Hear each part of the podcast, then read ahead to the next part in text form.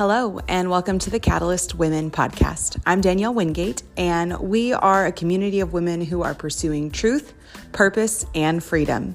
We're so glad you're here, and I hope you enjoy.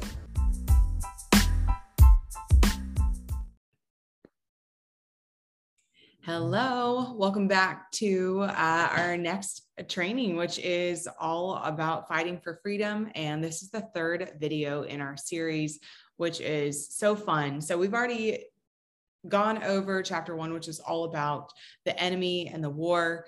And then chapter two is all about the woman and the warrior. And chapter three is all about the armor of God.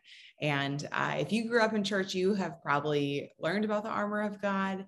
But I have continued to relearn about it over these last few years. And it just really opened my eyes to a lot of things and uh, learning is always a journey. It's never a destination. And so there's always new things you know and and god's word is alive and living. And so there is constant revelation that the holy spirit is giving people. So as a martial artist i resonated so much with this because uh, through the course of my various years of training um, i have been in a ton of fights a ton of sparring matches and you always wear your gear, right? There's headgear, there's mouth gear, there's like foot gear, there's like hand gear.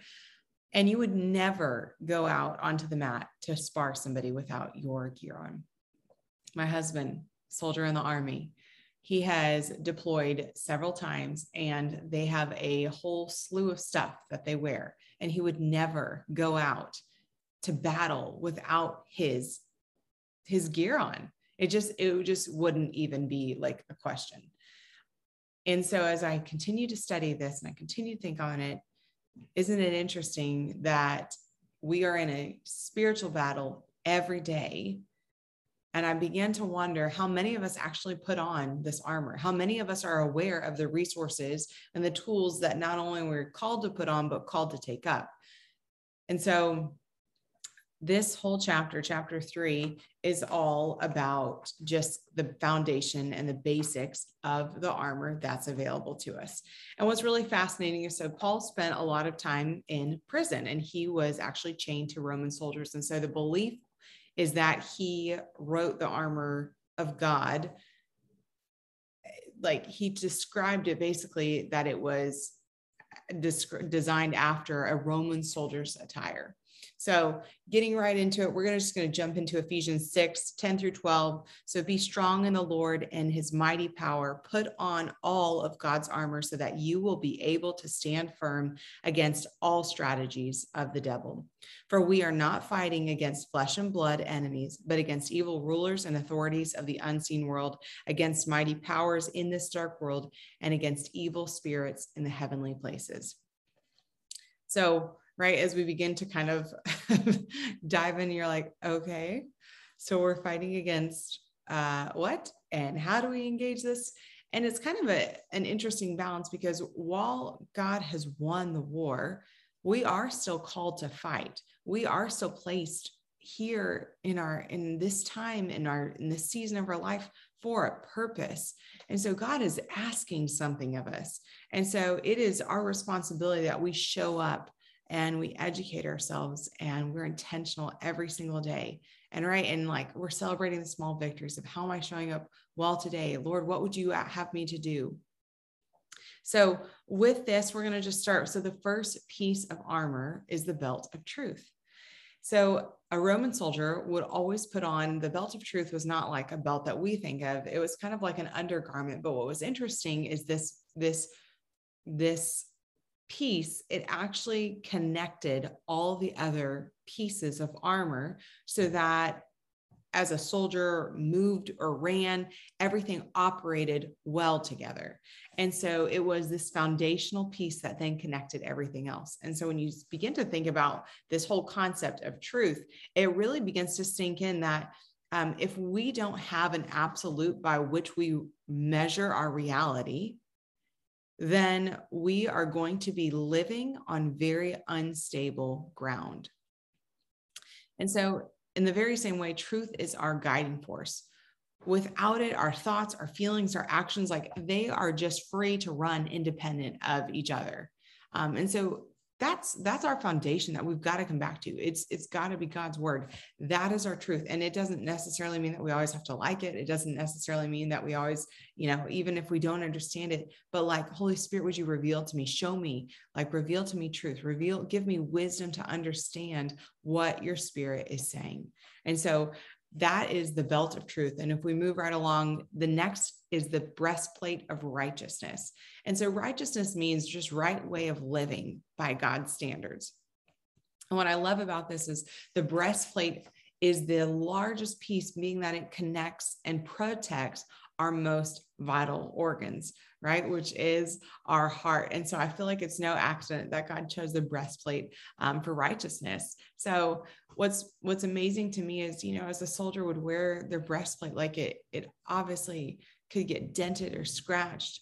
Um, and it's I feel like a lot of, of relevancy here, even for us, of like there's going to be wounds that happen but if we are really protected and we are really desiring to live by God's ways and in God's standards, then we are going to protect ourselves from our hearts getting penetrated and just wrecked by the attacks of the enemy because we are pursuing righteousness.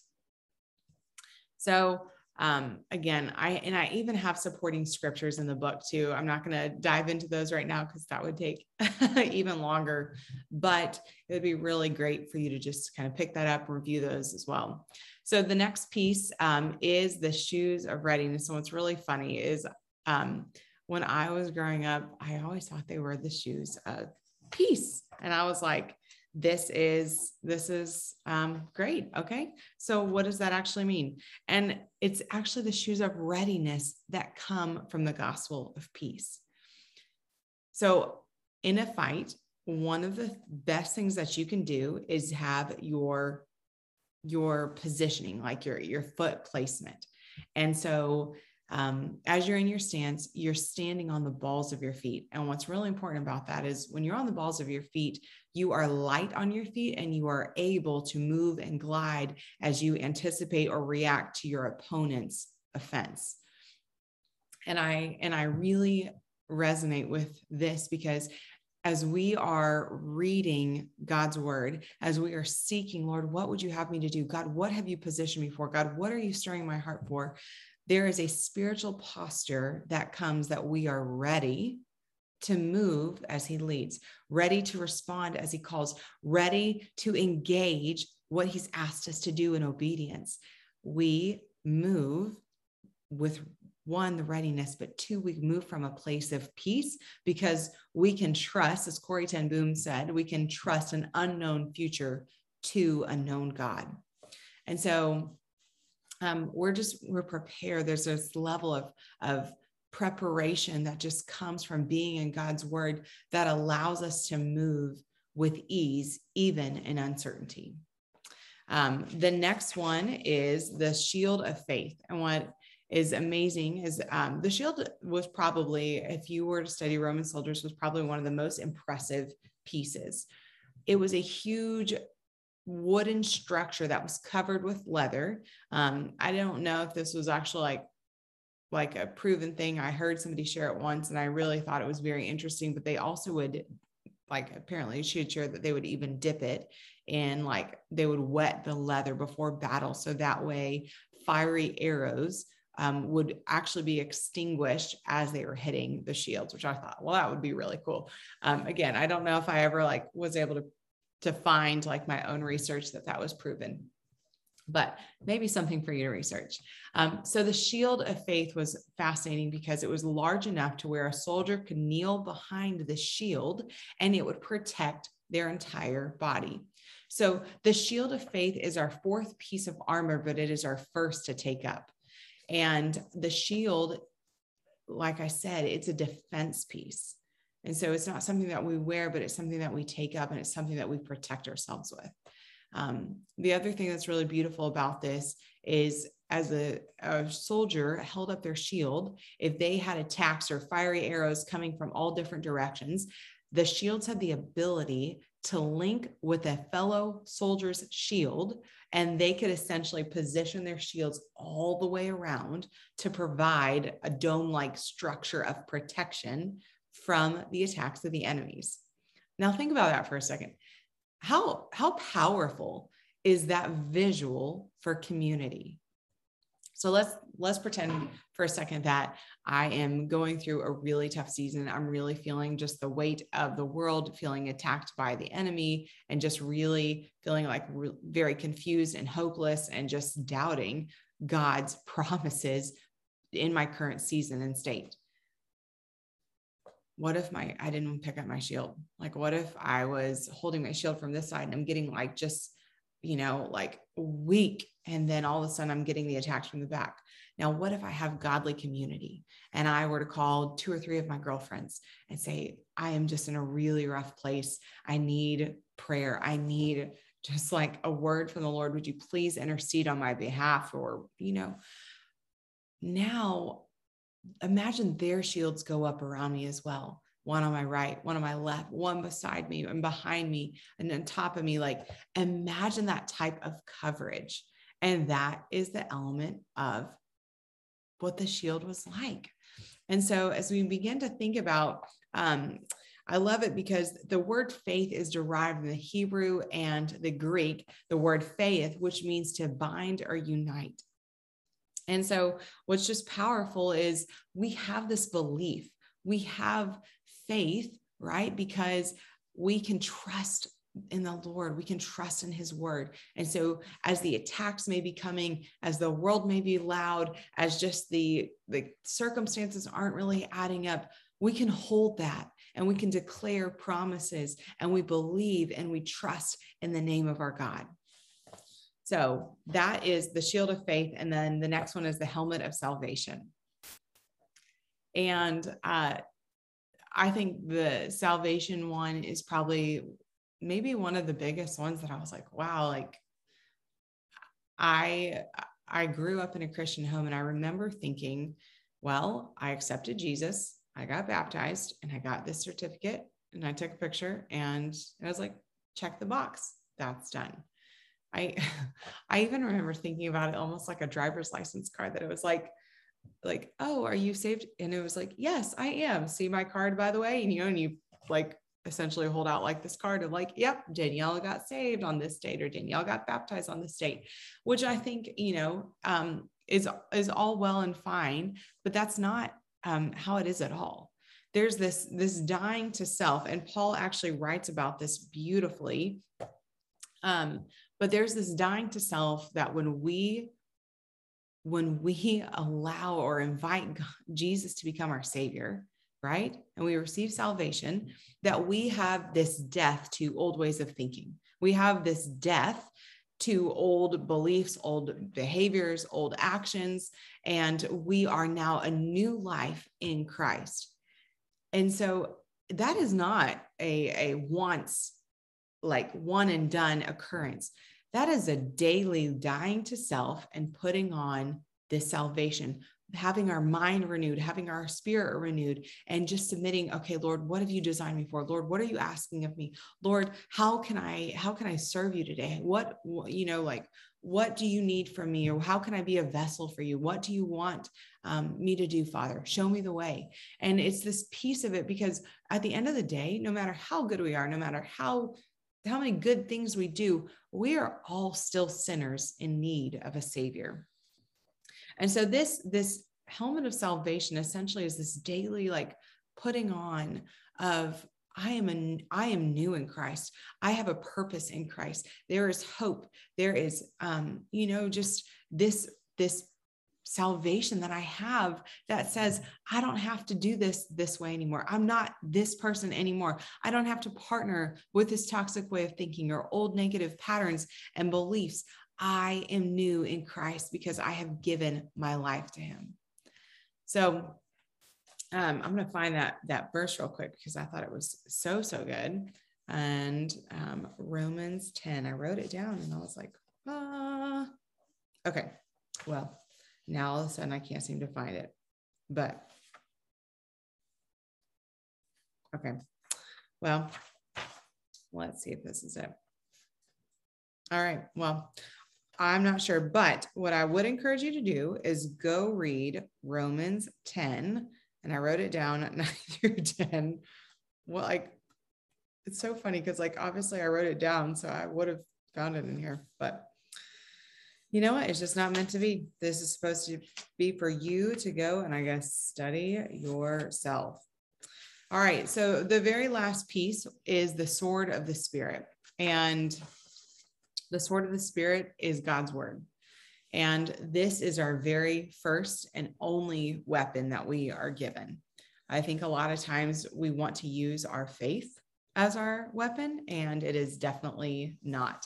Our faith is our shield. That is our defense. It is definitely never our weapon to use. Um, I closed my book and I just realized I have another scripture I do want to read to you, and I did know where that one was. so I'm like, uh, go ahead and open it. Um, so, the sword of the Spirit. As I was studying for this, I began to read Luke 4, and I really felt like the Holy Spirit was just continuing to bring me back over and over to just the story of the Holy Spirit leading Jesus out into the wilderness. And um, we talked about this in one of the previous episodes, one of the early episodes, um, that we have this negative idea when we are led into the wilderness, but there is a powerful and supernatural exchange that happens only in the wilderness.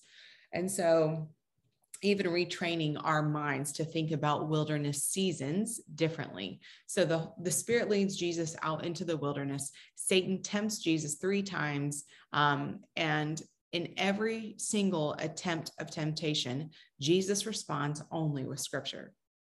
He doesn't reason with the devil, he doesn't compromise anything, he doesn't expand on his response. He simply provides scripture. So, and after his third attempt, it says that Satan left, and then the angels began to tend to Jesus. And this is perfectly what's modeled because I think a lot of times, especially in um, our culture today, we're so worried about offending people. We are so um, worried, or we're so actually passive too, of like, the if somebody is offended like well they're just the enemy and that's not that's not how it is but the the gospel is going to be offensive and while jesus did come you know, and he uh, encourages us to be at peace and live at unity. Um, he also did come to bring a sword, and he does talk in, the, in his word that it's going to be a divisive tactic, but the way in which we approach it doesn't have to be, and that's not for us to be divisive. We are supposed to share God's truth in love, and so as we use the weapon and as essentially the flaming arrows of the enemy, if you want to call them. And, you know, however that comes, if it is an attack in your marriage, if it's an attack in social media, if it's an attack on your character, um, your weapon is only God's word. It doesn't, our, we don't bring our opinions into it. And we have a responsibility to make our thoughts, our opinions, feelings, beliefs submit to the truth of God's word. And then that's what we respond through it with. What I also loved about this as I began to study the armor of God is that the belt is what suspends your sword, right? And remember, the belt was a foundational piece that held everything else together. The sword, as the gladiator, it was a very sharp, double edged sword that had to be suspended with just great um, I, I, guess great protection essentially because at any given time a soldier would have to run with it. And think about this. If our truth which is god's word right? If if if our truth which is what we're supposed to reveal like we revere god's word as our truth but if our truth is broken then our belt is going to be off. And if our belt has any like uh, flaws in it if our if our belt or truth is broken or damaged how are we expecting to be able to run into battle and carry or suspend god's word as it is intended to be the truth is we wouldn't be able to there's just there's no possible way that we would be able to do what we're supposed to do if our foundation what we what we define as truth is broken and flawed And so here's what I wanted to share with you guys. So Romans 13, 11 through 12, and also verse 14, it says, Besides this, you know the time that the hour has come for you to wake from sleep. For salvation is nearer to us now than when we first believed. The night is far gone and the day is at hand. So let us cast off the works of darkness and put on the armor of light but put on Lord Jesus Christ and make no provision for the flesh to gratify its desires. And then First Thessalonians, First Thessalonians 5, 4 through 6, verse 8 goes on to say, But you are not in darkness, brother, for the day to surprise you like a thief, for you are all children of the light. Children of the day we are not of the night nor of the darkness. So let us then let us not sleep as others do but let us be awake and be sober. But since we belong to the day let us be sober having put on the breastplate of faith and love and for a helmet of hope of salvation so and the last one um, that I think we're going to probably save for another um, episode is going to be praying in the spirit because that is just um, a much bigger topic than what we have time to dive into today. But if you have ever studied the, like I said, the armor of God, or maybe you know you were familiar about it, what I would encourage is the next step to you today is just begin to ask the Holy Spirit, um, Holy Spirit, would you show me um, the armor that I need to put on, maybe the armor that I've forgotten about, or would you show me in my spirit, Lord, where I need to have better understanding around this? Because um, we are all in the midst of a battle, whether we engage it or not. But now that we know it, it is our responsibility to put on this armor because guess what? There are so many people around us not suiting up. And guys, we are living in end times. So it is, it is like I am just sounding the alarm as your friend, as your guide, as your champion to say, this is the time, suit up for battle, ask the questions to the Holy Spirit, learn and just begin to take in information and celebrate the small wins. So, tomorrow, if you think of, oh, I need to put on like my helmet, or oh, I I read this on social media and and what I believe is true. Like what do I, you know, don't go to somebody else's post to find out what they believe as their truth. Go and ask the Holy Spirit to show you where in the Bible or go search on the internet to find the Bible reference that is going to give you truth and ask the Holy Spirit to confirm or affirm that for you. And so these are the small things that begin to change okay, how do I show up today? How am I fighting today? How am I engaging in the battle as a good steward of the season and circumstances that I have been entrusted with? As always, if you have any questions, feel free to um, message me or drop them below. Thank you guys for joining me today, and I will talk to you soon.